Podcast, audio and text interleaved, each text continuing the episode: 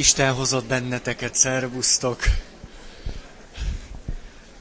Nagy dolog, hogy itt vagytok. Az influenza járvány meg se kottyan nektek. Hihetetlen. Meg a múltkori előadásom se úgy látom. Az lehet, hogy durvább volt, mint az influenza járvány. Valószínű, hogy a Mária rádióban ki fogják sípolni az egészet. Egy előadás elmarad. Na, ott tartottunk, hogy megnéztük azokat a hamisságokat, amelyek az igazság ruhájában járnak és abban pompáznak. Vagyis néztünk 25 hamisságot, ami akár a mi gyerekkorunktól kezdve is belénk ivódhatott, mint valamiféle igazság vagy életbölcsesség. És miután elmondtam a 25-öt, volt ott egy 24 ami nem tudom, hogy fölkeltette az érdeklődésteket, az így hangzott, a szülők ösztönmentes és bűntelen lények. Ez főleg, főleg, főleg ez a mondat arra indított, hogy tegyek egy picike kis kitérőt a 25 áligazság és a spiritualitás és az Isten képzeteink összefüggése irányába. Tehát most, aki, aki kifejezetten utálja a spiritualitást, az szerintem menjen el. Tehát akit most ilyen Isten képzetekkel kapcsolatos, nem tudom micsoda untatni fog, komolyan úgy tervezem, hogy háromnegyed óra. Tehát, hogy lehet, hogy van, van ki jó kávé, meg nem tudom, mik vannak kint. Kakaó az van, ugye? Van kint jó kakaó? Hát, olyan, amilyen azt ad. Hát olyan, olyan. Na, azért is, mert beharangoztam nektek, hogy az idei első fél évben fogunk beszélni Virginia Satirról, és aztán, aztán, aztán Alice Millerről szó se volt, de idejött. Valami szabad volt, bejelentkezett, és mondtam, hogy ne menjen el.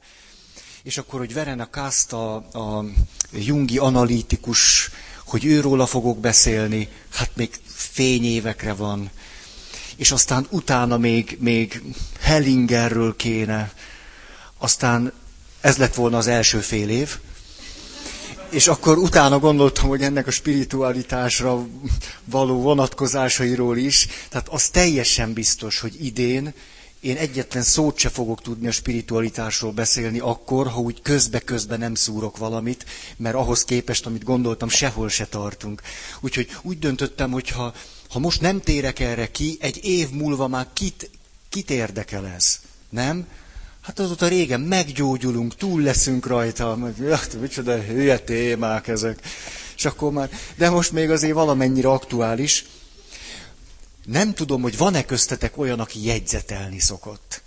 Tehát, hogy van-e neked 25 pontod a füzetedben? Hát érdemes. Érdemes, mondom szerényen mert most nem akarok mind a 25 pontról beszélni, csak egyikről, másikról, de azt gondolom ez a 25 pont, hogyha a szülő helyébe az Istent tesszük, a gyerek helyébe meg a hívőt, vagy az Istenkeresőt, vagy egyáltalán csak az embert, akkor úgyis mindegyik mondat működik. Egyszerűen mindegyik. Ez alatt azt értem, hogy mindegyik mondatnak a tartalma alkalmas arra, hogy az Isten képzeteink általuk torzuljanak. Mindegyik alkalmas rá. Szeretném elmondani most akkor így, na megjött a... Halljátok? Szóval a szél, a nagy széltől van. Hallgassátok meg, légy szíves ezzel a füllel is, egyiknél másiknál meg fogok állni egy-két gondolat erejéig. Vagyis, hogy milyen zúzós módon torzulhatott az Istenről alkotott képzetünk, hogyha a 25-ből jó néhányra azt mondtuk, hogy na azért ez nekem beépült az élet szemléletembe. Ugye az első így szólt, a felnőtt, ki is hagyom, hogy hogy szólt, rögtön átírom őket, jó, de csak ezt a két, csak az alanyokat változtatom. Tehát Istennek uralkodnia és uralnia kell a hívőt, vagy az embert. Hogy Isten az a valaki, aki uralkodik és uralja az embert. Miért? Nincs neki ehhez kedve. Hát van jobb dolga is. Elnézést, hogyha, nem tudom, hát most, most akkor beszélek. Szóval mondjuk, hogyha Jézusnak az életútját nézzük, hogy a kezdetek kezdetétől az összes kulcspont ebből a szempontból nézve arról szól, hogy egyszerűen nem hajlandó belemenni ebbe a hatalmi logikába, hogy ő uralkodjon. Először is azzal, hogy gyerek lesz. Hát ez az arcul köpése a hatalmi logikának, hogy Isten mindig arra vágyna, hogy uralkodjon az ember fölött, akkor miért lesz gyerek? Karácsonykor az Isten nem ember lesz, hanem gyerek. És ez nagy különbség. A filozófusok mondják ezt, meg a teológusok. Isten emberré lett, gyönyörű. De nem így van. Hanem Isten gyerek lett. Babuci, csecsemő, kisded, pötty. Isten pöttyé lett. Pötty lett, és ez sokkal többet mond, mint hogy ember lett. Isten gyerek lett. Ha-ha. Na, tehát először is, hogy Isten gyerek lett. Hol van itt a hatalom? Hát ha Mária és József neurotikusok lettek volna, József, egyszerűen József egy zseni. József zseniális. A neurózisnak nem mutatja a tüneteit. Kifejezetten nem egy neurotikus apuka. Egyrészt ráér a családjára. Na, szentírási történetek. Tehát, hogy jön, megy velük, kirándulgatnak Egyiptom, Szentföld.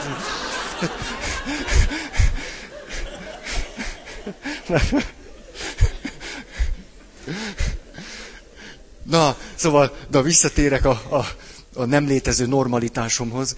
Tehát, hogy először is gyerek lesz. Aztán nyilvános föllépés, ott kezdődik például mondjuk a nyilvános föllépés nyitánya, hogy a sátán megcsócsálja.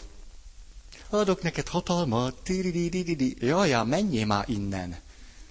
Tehát megkísértés történetben is a hatalom elutasítás. Aztán jönnek az emberek, és királyja akarják tenni. Mit csinál Jézus? Elvonul egyedül a pusztába. Hagyják már őt. Miért? Azért, meg kenyeret adott. Attól még nem kíván király lenni, inkább elmegy egyedül. Amikor kérdezik tőle újból és újból, Uram, most állított helyre Isten uralmát? Állítja a... Én nem állítom. Már állítom, hogy nem most állítom helyre. Úgy meg sose állítom helyre, hogy te gondolod, hogy annak úgy kéne lennie. Hát Jézusra iszonyat dühösek lesznek azok, akik azt várták a messiástól, hogy majd valami evilági hatalmi pozíciót vesz föl. Nagyon dühösek voltak rá tip, tip, tip, és nem akarom, hát értitek ezt, ugye? Tehát ha, ha, ha arra vagyunk kíváncsiak, hogy az Istennek az poéne, hogy uralkodik, hát egyáltalán nem az. Nem, hát igen. Na jó. Tehát még mi emberek is pedig tele vagyunk neurózissal, némi pszichotikus beütéssel, hát még mi se akarunk mindig uralkodni, nem? Néha elmegyünk, csocsózunk egy kicsit, biliárdozunk, nem tudom én, uszikálunk, wellness hétvége. Hát nem így van. Úgyhogy néha csak úgy vagyunk, eszegetünk. Nem, tehát Istennek nem poén, hogy állandóan uralkodjon, egész más az, hogy Úristen, meg hogy Isten Úr. A legtöbb ember Isten Úrtól fél, de ő nincsen. Kettő, Isten határozza meg, hogy mi a jó és a rossz. Hát azt gondoljuk, hogy ez így van, ugye? Isten meghatározza, mi a jó és mi a rossz, és akkor aztán nincs appelláta. De van. Hogy Isten úgy határozta meg a jót, meg a rosszat, hogy az embernek nagyon nagy szabadsága és lehetősége van, főleg a konkrét dolgokban, hogy kompetensen döntsön arról, hogy itt és most nekem mi a jó és mi a rossz. Azon túl, hogy tudom, hogy van olyan, hogy jó és rossz sokkal, sokkal, sokkal nagyobb szabadságunk van, és a teremtés történetben, amikor az hangzik el, hogy a jó és a rossz tudás fájáról evett az a bizonyos férfi meg az a nő, És ennek a következménye az lett, hogy kiűzettek a paradicsomból. Ez egy zseniális történet. Arra nézve, hogy amikor az ember fölismeri azt, menthetetlenül fölismeri a szabadsága révén, hogy igenis mérlegelnie kell, hogy jó és rossz, ez fölér azzal, mint amikor az ember kiűzetik a paradicsomból. Az ártatlanság korának vége. Jön a büntethetőség. Erről folyik most nagy vita. Mikor űzzünk ki egy gyereket a paradicsomból? Mikor vegye tudomásul, hogy már tud jóról és rosszról dönteni? Ez azt jelenti, hogy ezt így mondja el a 2500 évvel ezelőtt ért ember, hogy ez olyan, mint kiüzetés a paradicsomból, de ez előbb-utóbb megtörténik. Tehát, ha igaz lenne az, hogy Isten határozza ezt meg mindig, minden esetben, minden konkrét helyzetben, és nekünk nincs semmi terünk, akkor tulajdonképpen azt állítottuk, hogy nincsen bűn. Ez jó. Hm? Akkor simán üdvözülünk. Csak akkor mi a poén benne? Na jó. A rossz ember gyakran feldühíti Istent. Hát az Ószövetség erről szól reggeltől estig, nem? Jaj, uram, csak a te haragod föl ne lobbadjon velünk szemben. Plim, plim, plim. Ez megint csak egy 2000-3000 évvel ezelőtt élt embernek a látásmódja arról, hogy mit gondol ő az Istenről. Ez erről szól. És milyen szépek már, milyen szépek ezek a történetek, ahogy már az Ószövetség elejétől kezdve az Istennel elkezd beszélgetni az ember, mondjuk Ábrahám, és azt mondja, te most azt a Szodomát és Gomorrát muszáj elpusztítani?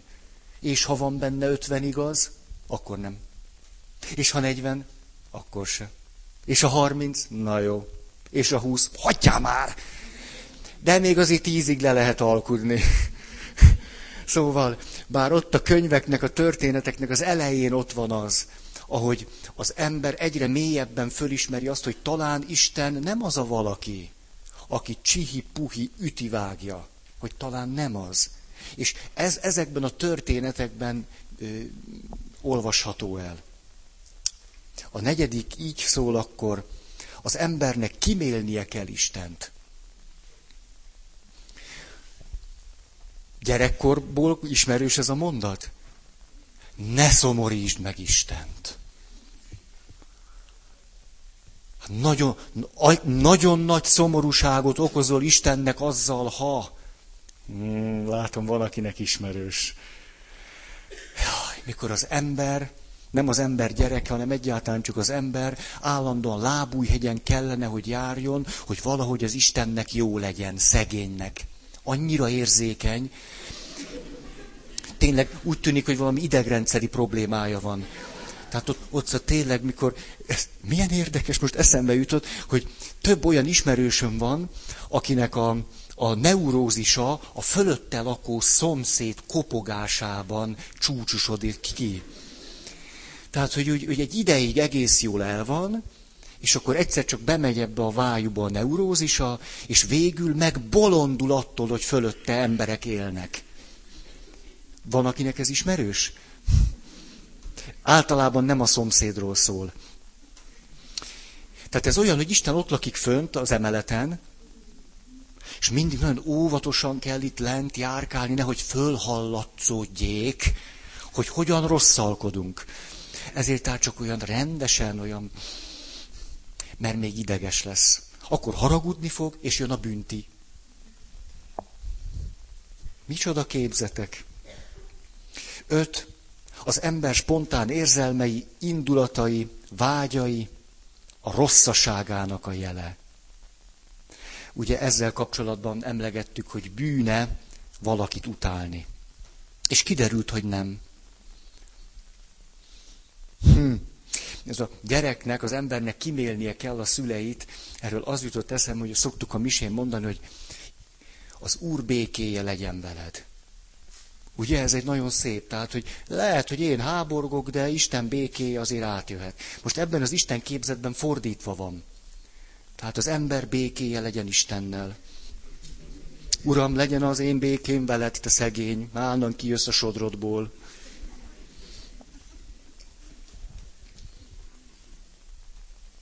Hat.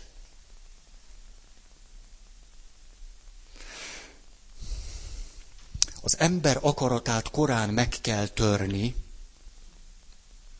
hogy engedelmeskedjen Istennek. Erről volt szó. Ha, nem ragozom. Bár mégiscsak. A Szentírásnak van ez a mondata, aki meg akarja menteni az életét, elveszíti azt, de aki elveszíti, én értem, megtalálja azt. Ez egy zseniális mondat, csak nem úgy, ahogy a legtöbben értik. Ugyanis ennek a mondatnak nem erkölcsi vagy lélektani üzenete van. Vagyis, hogy aki egy ilyen erős, erős akarattal akar valamit, az rossz. Vagy hogy ha valaki az akaratától nem szabadul meg, az meg bűn. Hanem ennek spirituális jelentése van. A Szentírásnak általában egyébként. Ezt érdemes volna moralizáló papoknak elmondani. A ti dolgotok, mondjátok el moralizáló papjaitoknak, hogy a Szentírásnak létezik spirituális értelmezése. Nagyon izgalmas, egyiknek másiknak egész újdonság lesz. Szóval ennek a mondatnak ott van az a gyönyörű szépsége, most a lélektan nyelvén mondom, hogy ha meg nem haladjuk azt, amit énnek hívunk, abba az irányba, amit meg magamnak, vagy önvalónak, vagy nem tudom én micsodának hív a lélektan, akkor beleszünk zárva abba a szűk világba, amit énnek mondunk. Akkor a személyiségünk nem tud Isten irányába kibontakozni, meg Isten től, meg Isten által. Az akarat az énhez kapcsolódik. Az akaratnak az átadása abból a szempontból egy óriási spirituális lépés, hogyha annak az lesz a következménye, hogy általa az én újabb tartalmakat képes befogadni. Vagyis a személyiségünkből az én egy integráltabb, egy egységesebb és árnyaltabb világra jut. Majd pedig visszaveszi az akaratot. Ez egy nagyon szép játék, hogy odaadom, mélyebbé válok, integráltabb leszek, és akkor megint akarok, mert az meg kell az élethez. De hogy képes vagyok erre a mozzanatra, aki az akaratát, aminek a hátterében az én áll, sosem tudja odaadni, nem nagyon fog tudni fejlődni. Akkor beleszel zárva abba a zárd dióba, és akkor várhatsz napestig, hogy téged valaki föltörjön. Hogyan volna lehetséges intimitás anélkül, hogy, hogy az énem és az énemhez kapcsolódó akaratomat át tudjam adni? Hát anélkül nem lesz intimitás, de erről tavaly sokat beszéltünk. Tehát amikor Jézus azt mondja, hogy aki meg akarja az életét menteni, el fogja veszteni, pontosan így van. De ebben semmi moralizálás nincsen. Hanem egyszerűen csak a kapcsolatról szól. A hatos így szól akkor, az ember, ez ez volt, az ember akaratát korán meg kell törni. Hét. Az ember kötelesség tudatból, tudatából és engedelmességéből szeretet fakad. Erről nem akarok semmit sem mondani. Heves indulatokat és érzéseket tiltással ki lehet írtani. Kilenc. Az ember őszinte megnyilatkozásai az Istennel való tiszteletlenségének a jelei. Erről már sokat beszéltem. Járt nálam valaki éppen, eljutott oda, hogy éppen most vesztette el a hitét. Ez nagy dolog. Ennek szoktam örülni. Óriási lehetőség, hogy egy jobb hitre találjon. És beszélgettünk arról, hogy miért vesztette el a hitét, nagyon érthető, hogy elvesztette. És azt kértem tőle, mi lenne, hogyha most az indulatodat, a haragodat és mindent el tudnád mondani Istennek. Azt nem. Inkább ebben a pillanatban még csak ott tart, vagy ragaszkodik ahhoz, hogy Istent nem szabad megbántani mindenféle tiszteletlennek tűnő mondatokkal. Vagyis nem lehet neki elmondani azt, amit gondolok és érzek. Milyen érdekes ez? Azt mondja, elvesztettem hitemet Istenben. De annyira fél tőle, hogy az őszinte mondatait nem meri neki elmondani. Elég csúnya, nem? Akik erről beszélnek, hogy én már nem hiszek Istenben. Hm, hm, hm. És a mélyén nyárfa levélként remegnek a nagy ateisták. Hogy őszinte dolgokat mondjanak. Olvassátok el a 22-es csapdája című könyvet. Nagyon tanulságos, nagyon. Hogy Josser ilyen szeretőjével beszélget. Ismeritek azt a részt? Zseniális rész. És akkor Josserjennek a, a hadnagynak a felesége, a szeretője, és ö, beszél Istenről, ahogy ő látja. És erre az asszony elkezd zokogni. És elkezdi ütni, verni Josserjent. És azt mondja, vett tudomásul, hogy az az Isten, akibe én nem hiszek, az egy jóságos Isten. És nem olyan durva és hülye, mint a te Istened, akiben te nem hiszel. Na.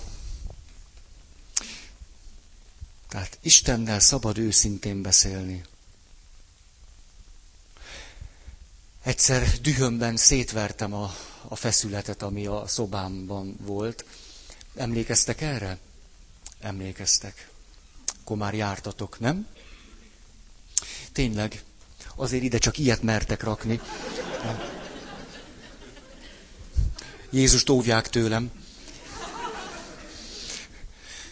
tényleg egyszer olyan dühös lettem rá, azt mondtam, na, eh, eh, na, eh, na itt, itt most ezt befejezed. Mondtam neki. És ha mondtam, tettem is. Miszlikbe törtem. Komolyan. Két dolog történt. Olyan erővel törtem szét, hogy hát egyrészt a feszületem az dirib darabra szállt, tehát ilyen szállt a szobába de olyan erővel püföltem a, a mi az könyves polcon, hogy leszakadt a polc. Azért az kár volt.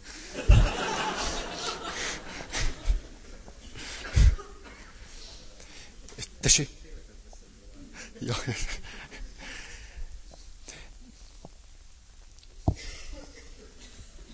Miért mondtam ezt el? Senki nem tudja. Feri megbolondul, de, de ezt, ezt most már kibírjuk. Tehát, tehát a fityma szűkülete az, az hagyján. Ja, egyébként, egyébként azért szeretnék egy kicsit megállni. Mégiscsak rólam van szó. Ha, mégpedig, hogy érdekes, hogy a múltkori alkalom után talán egy valaki kért tőlem időpontot. Azért ezen elgondolkoztam miért úgy már nem kellek? Vagy... Egyébként, hogy mondjam, örömmel közlöm veletek, hogy, hogy már jól vagyok. Tehát, hogy, hogy akkor nagyon be voltam ijedve, nagyon, és féltem, hogy széttrancsíroznak, és ezért, hát, hogy mondjam, megoldottam. Tehát jól vagyok, jöhettek nyugodtan, nincs... Szóval, hogy miért, miért, miért, miért, miért mondom ezt el. Azért, mert engem Pió atya nagyon bátorított. Tudjátok, a szentek élete néha az egyetlen olvasmány, amit képes vagyok elolvasni. Tényleg, mikor a Bibliát se bírom, akkor előveszem egy-egy szentek életét, de a régi, régi kiadásokat kerülöm, mert az idealizálásnak olyan guztustalan példáit lehet benne olvasni, hogy az inkább csak elkedvetlenít. De úgy a modernek az, az, az már, mondjuk Pió atya életét szoktam olvasgatni, és az egyik alkalommal olvasom azt, hogy hogyan üvöltött Istennel. Üvöltött vele. Üvöltött úgy, onnan tudják, honnan tudják. Onnan tudják, hogy üvöltött. Olyan hangosan üvöltött vele, hogy a cellájának az ajtaján meg a falán keresztül is kiszűrődött, és akkor rögtön ugye leírták. és üvöltött vele, hogy vett tudomásul, hogy én veled nem leszek jóba, hogy te tudtad, hogy ez és ez a valaki beteg, és tudtad, hogy én kiimádkoznám azt, hogy ő gyógyuljon meg. És te úgy rendezted a dolgokat, hogy ne tudjam meg. És üvöltött vele. Na, ezt már én is tudom. Tehát valahol el kell kezdeni, nem?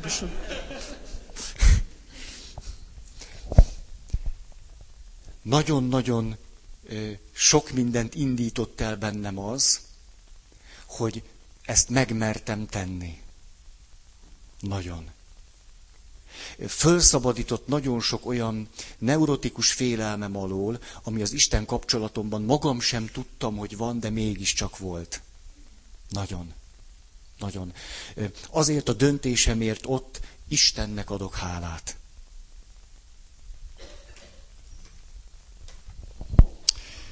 Tehát a heves indulatokat tiltással ki lehet írtani, az ember őszinte megnyilatkozásai, a tiszteletlenség jelei, Isten jól tudja, hogy nem annak a jele.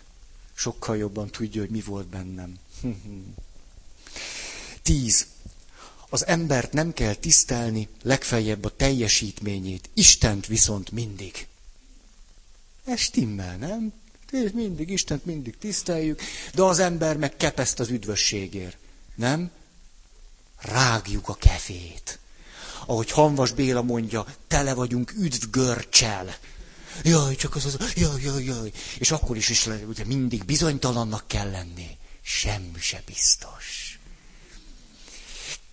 És akkor éneklitek a templomba, én nem. Ti se? Jól van. Jól van. Ugye nem éneklitek magatokról, hogy mint a szegény féreg. Ez, van egy ilyen katolikusnak címzett énekünk. Most fel, feloldlak benneteket az alól, hogy ezt az éneket énekeljétek. Mint a szegény féreg, ez, ez micsoda? Tehát ez egy a South Parkba való ritmus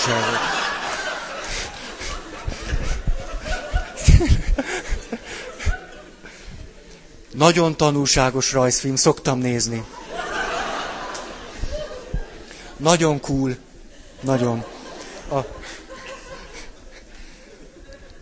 Olyan... Szóval, amit nem mertek elhinni az Isten képzetetekről, azt nézzétek meg abban a rajzfilmben. Nagyon olyan, olyan jó kis tükör az. Ho-ho. Hívőknek nem ajánlom. Komolyan, a hívőknek nem kell, vallásosaknak viszont igen vallásosak nagyon rászorulnak. Hívőknek már nem kell, ők már akkor meggyógyultak belőle. 11. Az engedelmesség erőssé tesz. Mert meg is mondom, hogy hogy. Egyrészt nem igaz, de közben meg valahogy igen. Igaz abból a szempontból, hogy az Istennek való engedelmesség olyan értelemben az embert fölfújja, amilyen értelemben és mértékben az agresszorral való azonosulást jelenti. Isten ugyanis ezekben a képzetekben a fő agresszor. Mi más lenne? Ez a tíz pont bőven elég ahhoz, hogy fölismerjük azt, hogy Isten egy agresszor. Egy önkényes agresszor, aki azt csinálja az emberrel, amit csak tetszik neki. Nem de? És az embernek pedig még engedelmeskednie is kell egy ilyen Istennel szemben. Ha! Ezért tehát érdemes papnak lenni. És akkor sikerült megragadni egy szerepnek a csücskét, és akkor azonosulunk az agresszorral, és kiállunk az ambóhoz, így, és villámokat szórunk. Nagyon tuti szerep. Ti, te, Persze a ti akkor még el tudtál bújni. Te. te.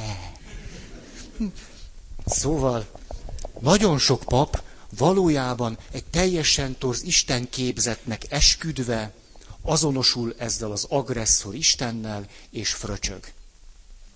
Ennyi történik. Egy pszichiáter ismerősöm a következőt mondta, egy pszichiátertől jó. Öm, na,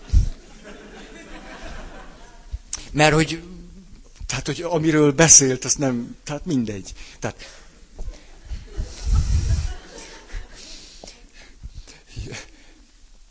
Tudjátok? Na mindegy. Nem, eszembe jutott egy reklámszöveg. Istenről. Három az egyben.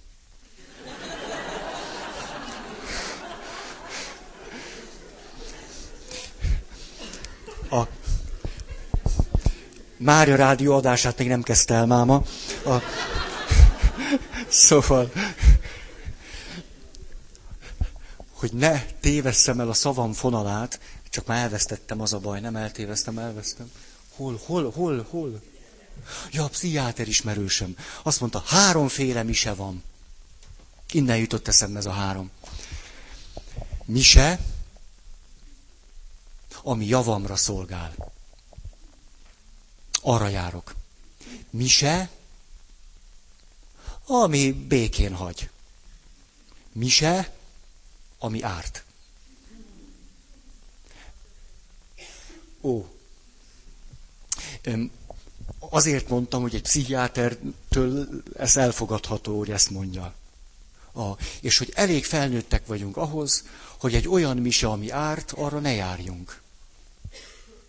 Miért kellene nekem egy olyan papot hallgatni, mint én, de egyébként én járok a legrosszabbul, mert én mindig hallgatom magam. Minden előadásomon ott vagyok. Kifejezetten kiborító.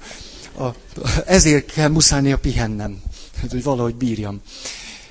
Szóval, miért kellene olyan papokat hallgatnotok, akik az Isten képzetükre minimálisan sem reflektáltak? A papnevelő intézetben én azt gondoltam, naív voltam, most is még, még van bennem, de akkor még nagyon. Arra gondoltam, ó, milyen szép, elmegyek, és megtanulom, hogy kell papnak lenni. Hát ebből nem sok lett, ugyanis hat év teológia tanulás után rájöttem, már nem utána, már közbe is, hogy hogy a csudába van az, hogy az emberről nem tanultam egy betűt se. Nem? Tehát megtanulom, hogy Isten ilyen, olyan, meg amolyan, és utána elmegyek az emberekhez, de gőzöm sincs, hogy kinek beszélek. Emiatt kezdtem lélektannal törődni.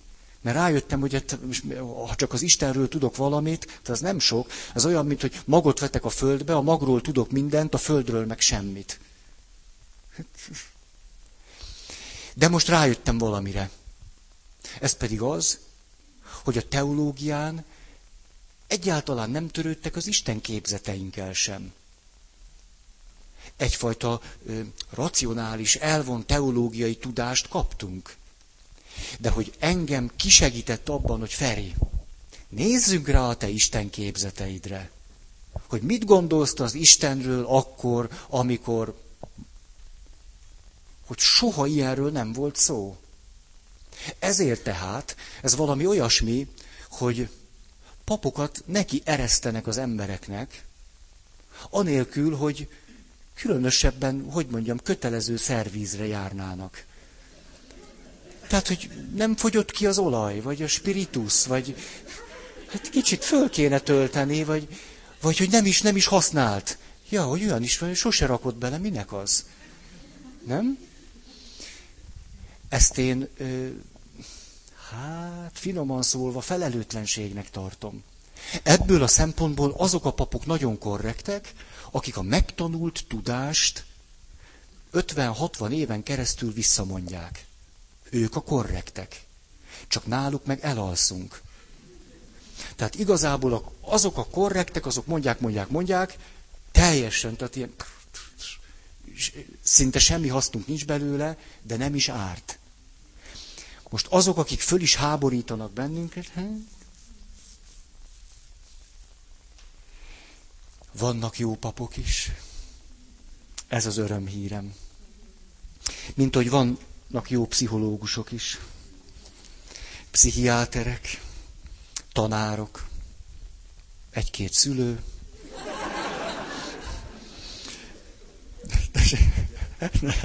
Na, nagyon, nagyon kritikus vagyok máma. Elmondom, hogy miért. Az utóbbi néhány hónapban négy református lelkész 30 és 40 között lett öngyilkos. Négy.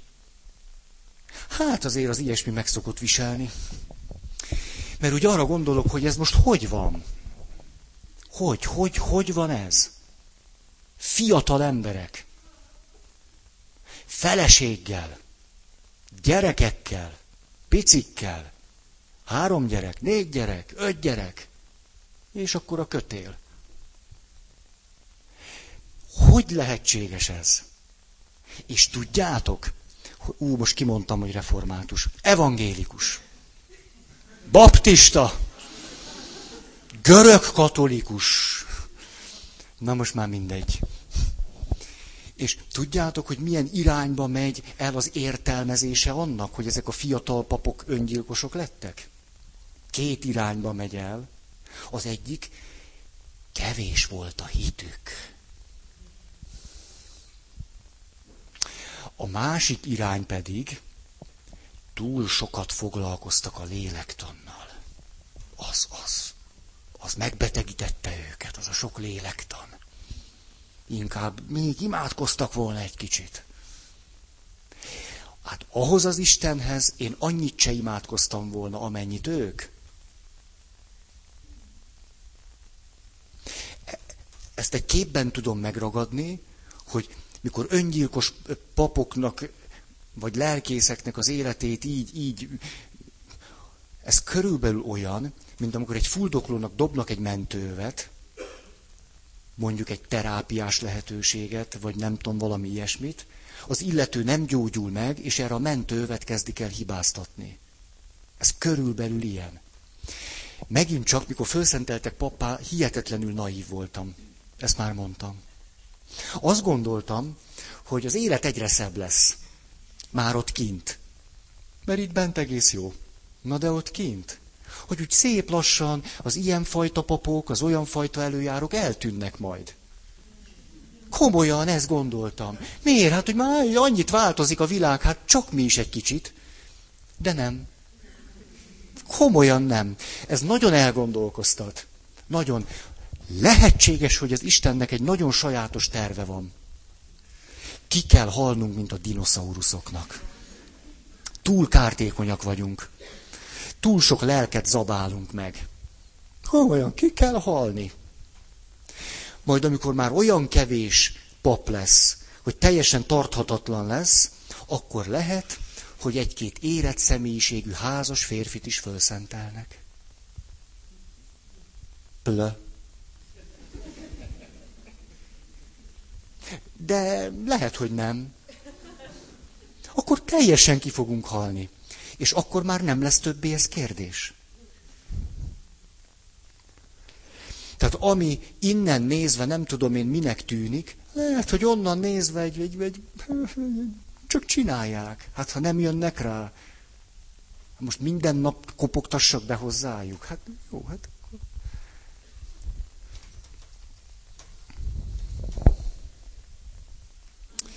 A dicséret elbizakodottá tesz, és károsan hat a helyes teremtményi alázatra.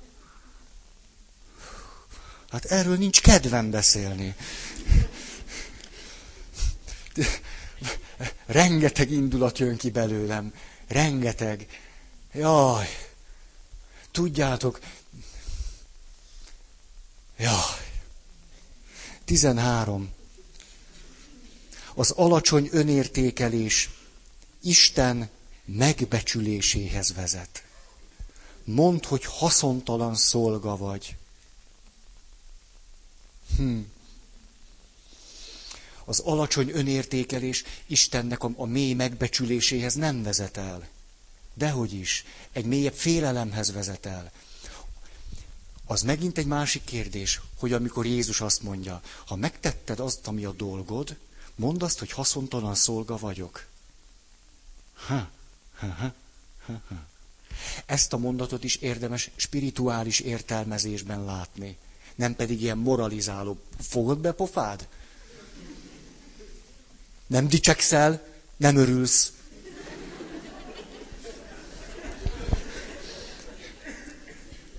Például úgy, hogyha valakinek volt szent élménye, és át, átéljük a magunk végtelen esendőségét, esetlegességét, azt a végtelen, végtelen, végtelen nem is tudom mit. Van ilyen élményetek? Csodaszép élmény, de nincs benne semmi megalázó. Semmi lealacsonyító, semmi degradáló, semmi ilyesmi nincs benne. De az élmény az van. Csodálatos élmény tud lenni, ott, ott, ahogy meséltem nektek, fetrengek egy szurdoknak az alján. Puh, a természet meg olyan hatalmas. Ó, ez lehet egy Isten tapasztalat. De ebben semmi megalázó nincsen. Semmi se. Ezt aztán ilyen moralizáló, nem tudom milyen értelmezésben továbbadni, kifejezetten istenkáromlás. Hogy te szíd magad akkor vagy jó keresztény. Ez istenkáromlás, mert Isten ezt sosem mondja. Milyen kifejezéseket használok? A gyöngétség Isten részéről káros, mert elkényezteti a bűnre hajló emberi természetet. Ismerősek ennek a, ennek a verziói? Az el, ez az a pont, ahol azzal a teológiával egy picit sem tudok megbékélni, hogy az ember úgy, ahogy van, rossz. És csak az Isten kegyelme emeli föl. Ez egy szívement teológia. Nem agyament, szívement. Elkeserítő. Ezzel a teológiával embereknek millióit tették már tönkre, hogy az ember rossz.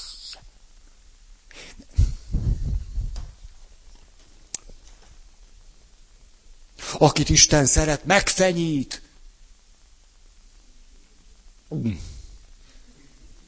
15. Az ember érzelmi szükségletei nem lényegesek a hitélet útján. Ugye, és akkor ezt szoktuk dörögni, meg jövök az ambóhoz.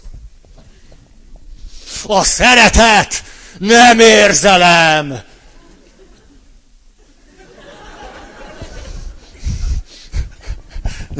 Ez, ez, ez.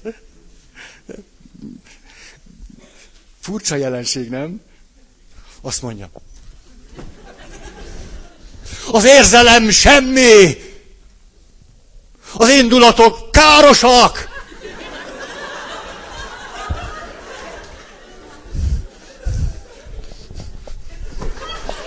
A szenvedély a bűn forrása.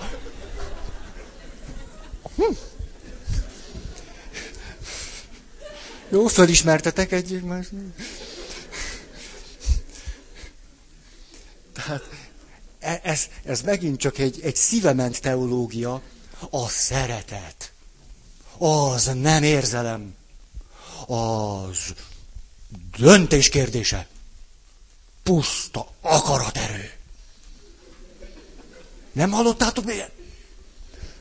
Férfiak szokták ezt mondani. Oh, Eldöntöd!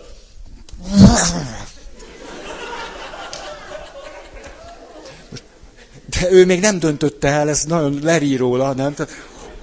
Atya, döntse már, léci, léci, tehát hagyja már ezt abba. Nem.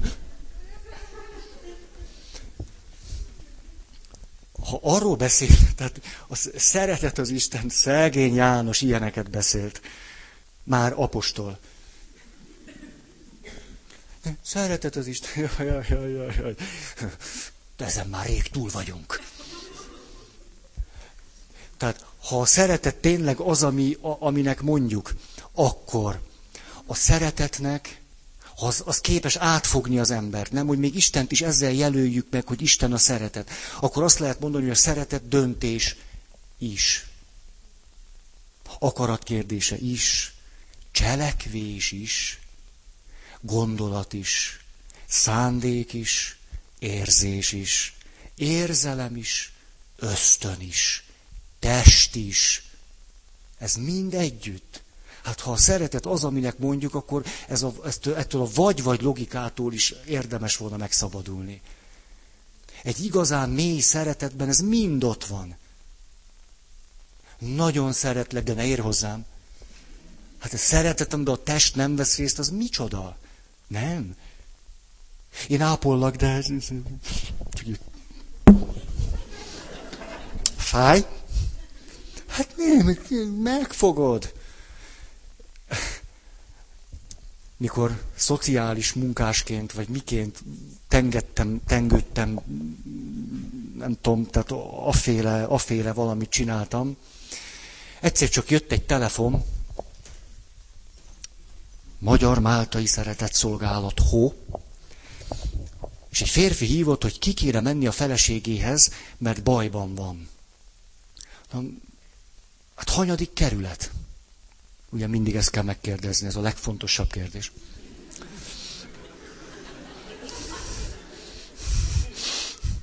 Mit tudom én, kukutyin? Hát, hát a kukutyin, miért én menjek kukutyinba? Nem, nem lehet, hogy valami ismerős, rokon, szomszéd. Ne, ne, nem lenne jó? Nem. De miért mit kell csinálni? Hát, hogy mozgás sérült a feleségem, és segíteni kéne őt kiemelni a kocsiból. Ezért menjek én kukutyimba. De értse meg, kedves, ugye fiatalember, hogy, hogy nagyon fontos lenne, hogy kijöjjön, hogy higgye el, hogy, hogy fontos lenne. Hát nem már. Kukutyimba. De hogy érts, érts, na, tiszta düvel mentem ki. Ezt, ezt nem hiszem el. Hogy én most itt egy órát utazok kukutyimba. Ott azért, hogy egy mozgássérült embert ki, hát ott van a szomszédok, gondoskodjon már róla valaki. És akkor mi történt? Bementem oda, és kiderült, hogy egy körülbelül 120 kilós hölgy volt a feleség, ült a kocsiban, de nem ezért hívtak, mert azt kérdezte a, a, a férje, hogy jó erőben vagyok-e, de akkor az még igaz volt. És akkor mondtam, hogy igen. Na és akkor kiderült, hogy a néni dinnyét evett. Nyár volt. 40 fok. És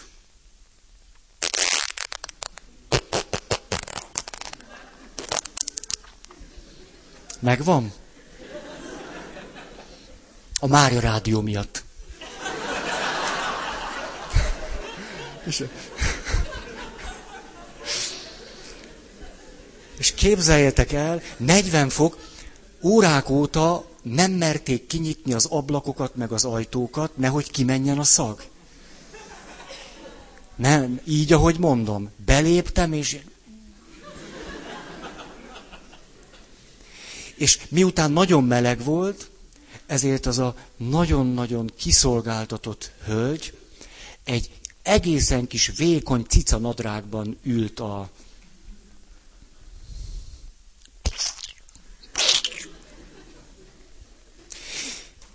Na hát ezért hívtak. Mert ez erről jutott eszembe. Jaj, én nagyon szeretlek. Ú, hát azt a nénit, azt csak úgy lehetett kivenni. Így. Csuklóig. Azt, azt úgy, az úgy ment, az máshogy nem. Tehát ilyen... Még egy hét múlva is az orromba volt a szag legkomolyabban, hogyha ha éltetek már ilyen nagyon-nagyon erős bűzt, hogy ez valahogy tényleg így a, az agy, agyad megjegyzi. És azt, azt nagyon nem tudom miért csinálja, de...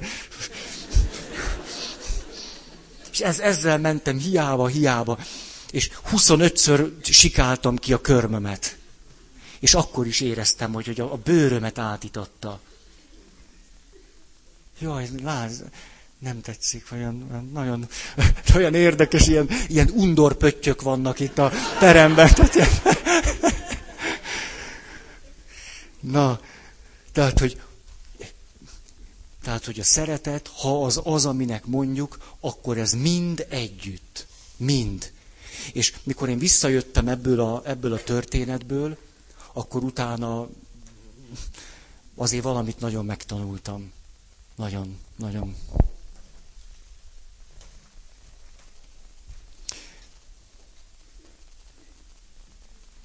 Igen, Tehát az ember érzelmi szükségletei nem lényegesek. 16. A keménység az Isten részéről jó előkészület az üdvösségre. Most szenvedsz, most élet is ad neked, én meg a másikat balról. Nem? De aztán üdvözülsz. Hát tudjátok, én elolvastam a Koránt már néhányszor. Vannak muzulmán ismerőseim. Ha az, ha az iszlám az, aminek látszik, egyik másik öngyilkos terrorista révén, hát tudjátok. Szerencsére azonban nem az. De aminek látszik, hát, hát, at, hát tudjátok, az olyan, ami ennek látszott a kereszténység. 600 évvel ezelőtt. Meg 7. Az körülbelül pont olyan. Csak most már van trotil, dinamit, C2, B3, az vitamin, nem a... Szóval, hogy fiatal embereket ráveszünk arra, hogy hát az biztos az élet, az, az nagyon. Tudjátok, hogy a világon hol a legnagyobb a, a családonként a gyerekszám? A világon, a gázai övezetben. Hát, hogy a politikusoknak is azért lesz miről beszélni majd odafönn. A gázai övezetben tíz fölött van. Ott olyan szegénység, olyan nyomor van, hogy, hogy egy napot nem bírnánk ottan ki. Szörnyű, egyszerűen szerintem elviselhetetlen. És akkor ezeket a nyomorult fiatalokat az Isten nevében rávenni arra, hogy az élet is olyan, de hogy jól fölrobbantod magad, és akkor majd. Ez, én ezt, ezt nem is tudom, egyszer nem is tudok erre mit mondani. Bizonyára a legtöbb vallásban találnánk párhuzamokat. Én nem az iszlámról beszéltem, hanem arról, ami egyeseken keresztül ide elérkezik. Hogy nehogy félreértse ezt bárki, nem, nem általánosítani akartam. De azt látni, hogy fiatal embereket erre rá lehet venni, szörnyű. Ezeknek az embereknek az nem is tudom. Ezért őértük nagyon kéne imádkozni. Nagyon.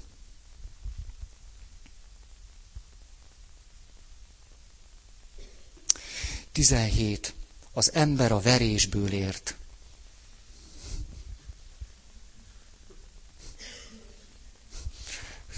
Isten megfenyét, és akkor rájössz, hogy mi az igazság. 18. A megjátszott, kikényszerített hála és bocsánatkérés jobb, mint az őszinte ellenkezés. Há, Istenre vonatkozóan elég ütős, nem? A keresztelő Jánosnak van egy nagyon merész húzása. Mennek az emberek, hogy elmondják a bűneiket, meg alá merüljenek a Jordánba. És jönnek a farizeusok is. És erre keresztelő János azt mondja, viperák fajzatai. Ez jó, egy ilyen jó belépő. Hát a viperák fajzatai kitanított meg benneteket arra, hogy meneküljetek a közelgő veszedelem elől. Zseniális. Ez zseniális.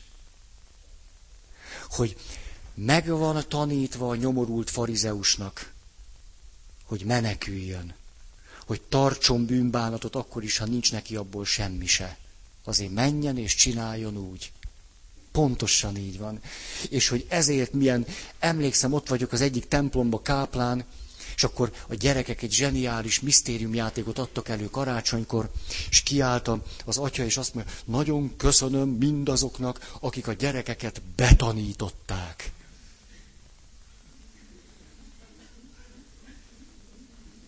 Hoppá! Mi az, hogy betanították?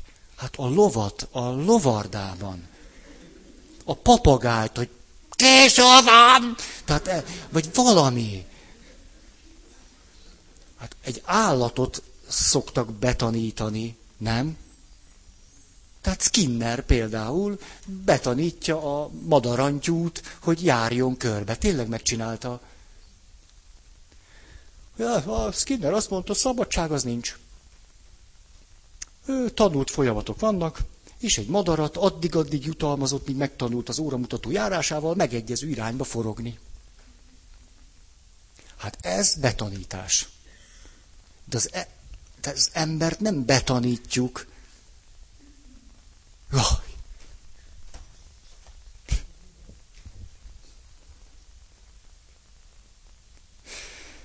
Jaja, ki tanított titeket be?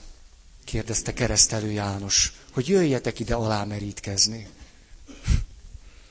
És az a baj, hogy tényleg betanították őket. Na ja. Húsz. Veréssel, büntetéssel megtanuljuk a magyarok Istenét. 21. Az ember Istennek nagy bajt okozhat, és okoz is a rosszaságával. Erről már volt szó. Menj csak. A test piszkos és undorító. Pálapostól rengeteg ilyesmiről ír, csak nem úgy érti. Tényleg. Tényleg. Nagyon kellene tudnunk az akkor használt szavaknak az értelmét, hogy az nem arról szól. Tehát, hogy a test nem használ semmit, a lélek az, ami éltet. Legjobb lenne enélkül a háttértudás nélkül Pálapostolt nagyon ezeket a kijelentéseit egyáltalán nem komolyan venni. Ezt, ezt tudom mondani. Mert ha valaki csak Pálapostolt úgy olvassa a magyar fordításból, hát ott olyan dolgok vannak, ha az úgy igaz, én nem vagyok keresztény. De nem is akarok az lenni. De ebben nincs kedvem belemenni mert unom ezeket, a, így az, ez a szó, meg az a görög, meg így a, ez, unom már. A heves érzések károsak és veszélyesek, Istenre nézve. 24. Isten ösztönmentes és bűntelen lény. 25. Istennek mindig igaza van. E, ez brutális. Istennek mindig végül aztán csúszál csak egy kétszáz métert. Jaj, mint én a katonaságnál.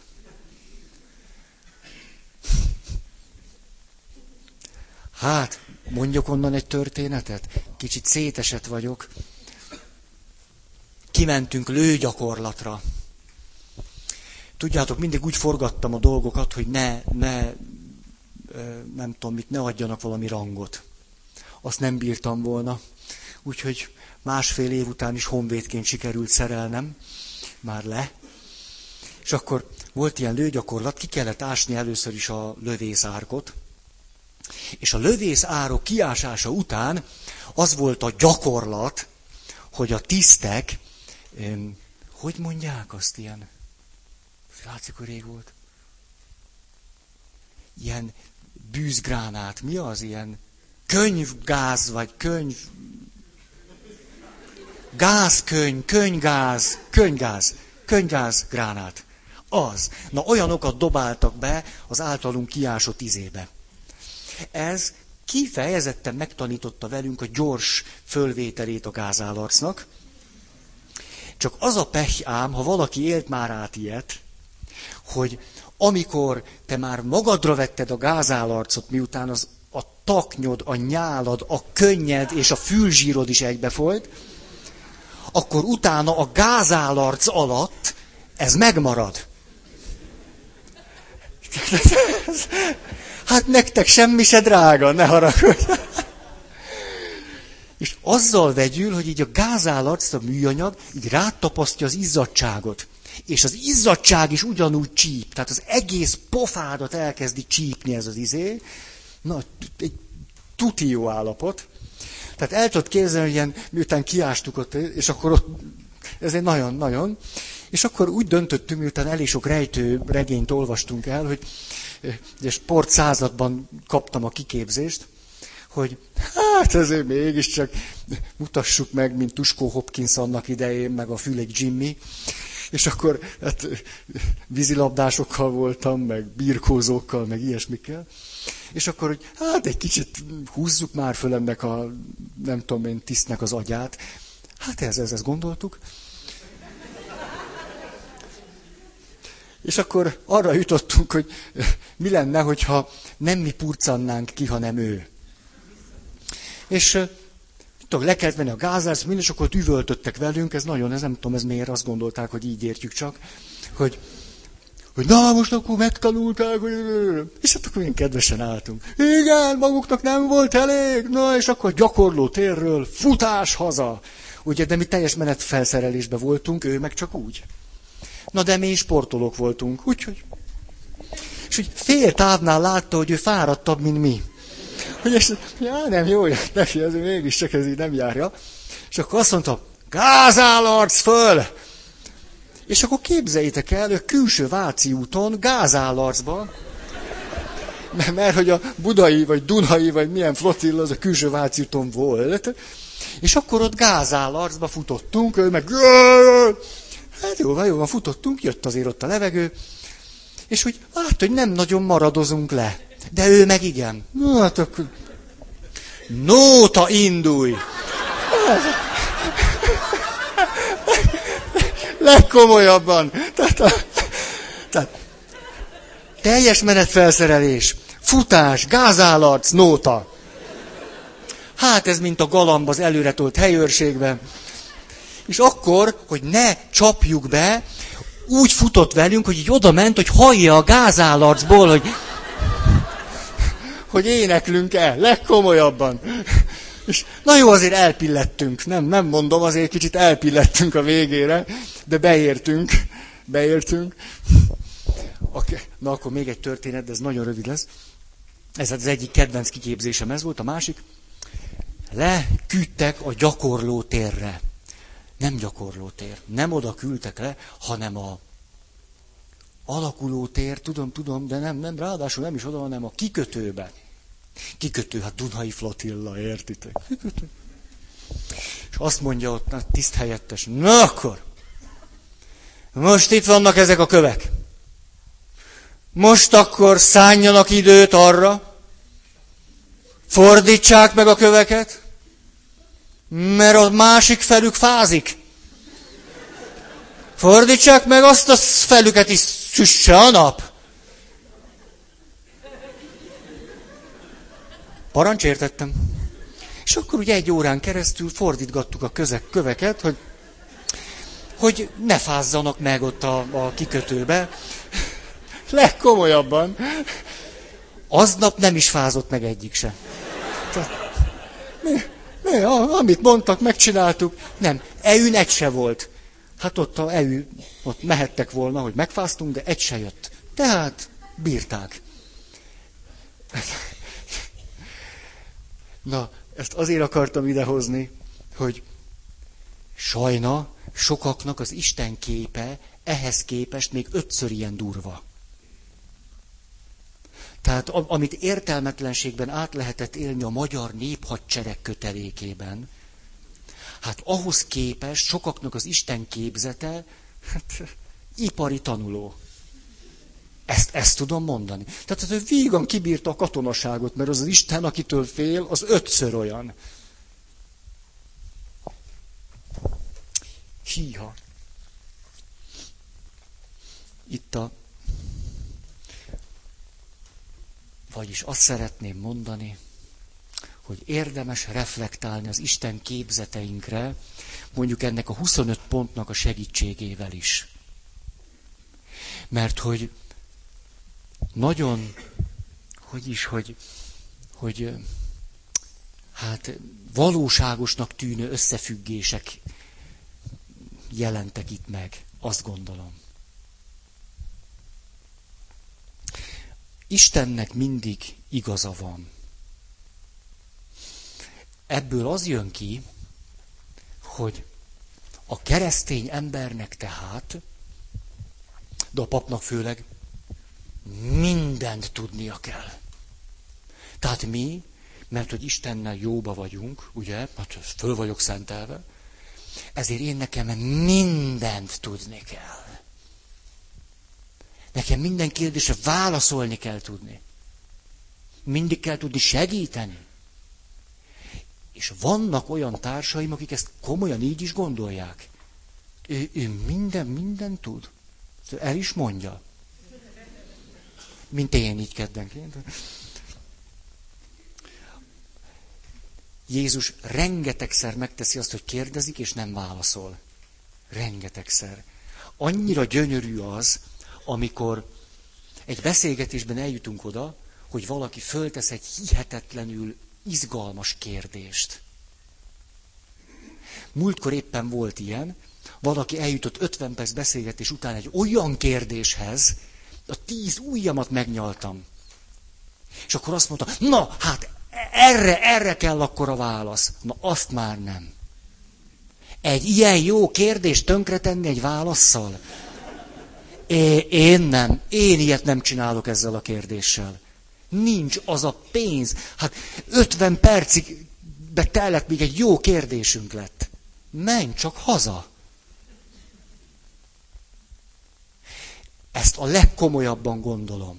Tönk, hát, nem csak a rossz kérdések tesznek bennünket tönkre, hanem sokszor a jó válaszok is. A jó válaszok tönkre tesznek minket. Na, egy, egy jó kérdést nem szabad megválaszolni.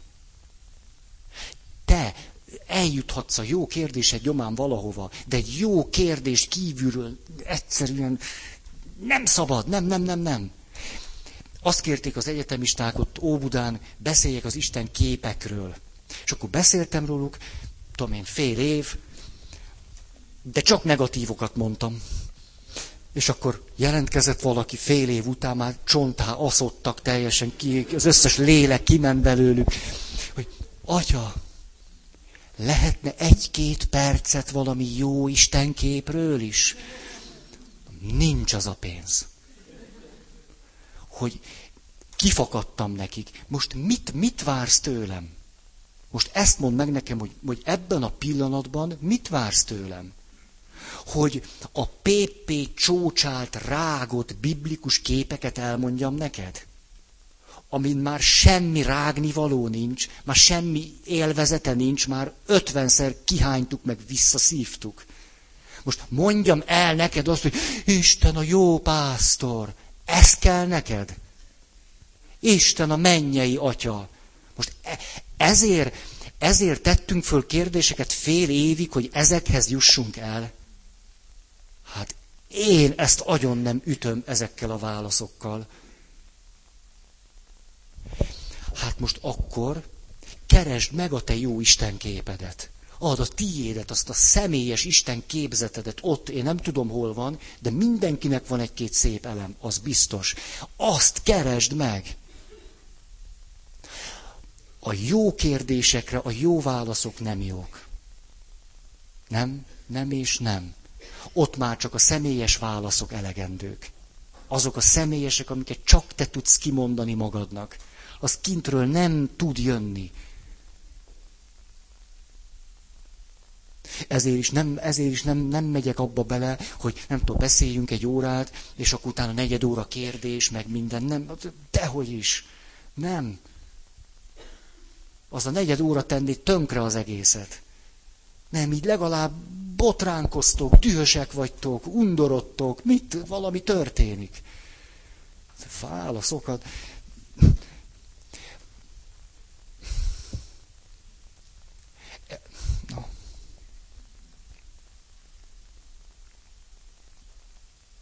Hm.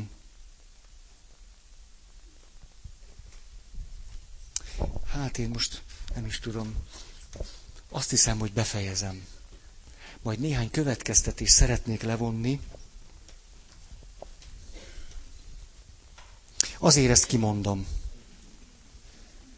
A fekete pedagógia szülőképe, gyerekképe, emberképe, kapcsolati mintája egy torz istenkép és kapcsolati jellegzetességeit mutatja.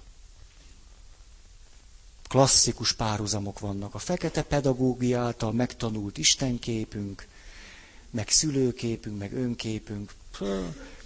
Viszont ez azt is jelenti, hogy a fekete pedagógián pallérozódott felnőttek istenként viselkednek a gyerekekkel való kapcsolatukban. Ha ezt megfordítom, akkor ez jön ki belőle. Azt hiszik, hogy ők istenek, hogy uralkodnak a gyerekeik fölött, hogy megalázzák őket, hogy büntetgetnek, hogy készítik őket az élet nehézségére, és nem kell hozzá csak egy radiátor, meg némi kötél. A Istennek képzelik magukat. Képzeljük magunkat. Ide jutottam, és ez benne a nagyon csúnya. És a gyerekek ezt elhiszik, hogy te jó vagy, már hogy jót tettél vele, és hogy Isten is olyan. És aztán ettől nagyon egy, egy életet végignyüglődünk. Nagyon sokat szenvedünk emiatt. A... Annyira jó lenne, hogyha rámernénk látni az Isten képzetünkre. Na még ezt a mondatot, hogy ne csak itt össze-vissza, hogy sok ember egyszer csak rájön arra, hogy Isten talán nem az a valaki, akinek eddig hitte, de ennek brutális következményei vannak a szüleivel való kapcsolatára nézve. Nagyon sok felnőtt azért nem jut el egy pozitív Isten képzetbe vetett hitig, mert akkor azt kellene mondania, hogy a szüleim nem voltak ilyenek. Akkor fel kellene hagyni a szülei továbbra való idealizálásával. Ezt pedig nagyon sokan nem, nem akarják vállalni. Számomra megrázó volt, ahogy beszélgettem emberekkel, és úgy döntöttek, hogy inkább kitartanak amellett, hogy apámnak, anyámnak igaza volt, amikor megalázott és megvert, és tűrüdüm, tűrüdüm, és a saját szükségletei számítottak neki, ők a jók, és igazuk van, még akkor is, ha ezen az áron nem hihetek egy náluk sokkal jobb Istenben. Mert akkor el kellene kezdenem rálátni a saját szüleimre. És azt nem. Volt, aki Kerek Perec megmondta, meg is mondta, itt van ez a valaki. Én a hozzáfűződő lojalitásom miatt nem akarok hívő lenni. Én ezt a lojalitást nem adom föl.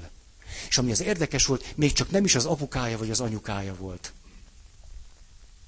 Egy számára kedves személy, aki azt mondta, Isten nincsen, és különben is tik-tik-tik-tik. Ó, tehát sokszor akkora a kiszolgáltatottságunk, felnőttként is, a vélt kiszolgáltatottságunk itt belül, aminek viszont egy szubjektív realitása van. Hogy inkább egy jó Istenbe sem hiszünk. Mert akkor tényleg megváltozik az, ahogy a szüleinket látjuk, ahogy a... Tehát a kettő között így is van egy összefüggés. Na ja, elég szétesett voltam ma. Én, én, én úgy éreztem, sajnálom olyan, nem tudom. Na. Hm. Köszönöm a figyelmeteket. Akkor jövő héten megint családozunk. Akarsz hirdetni? Gyere csak!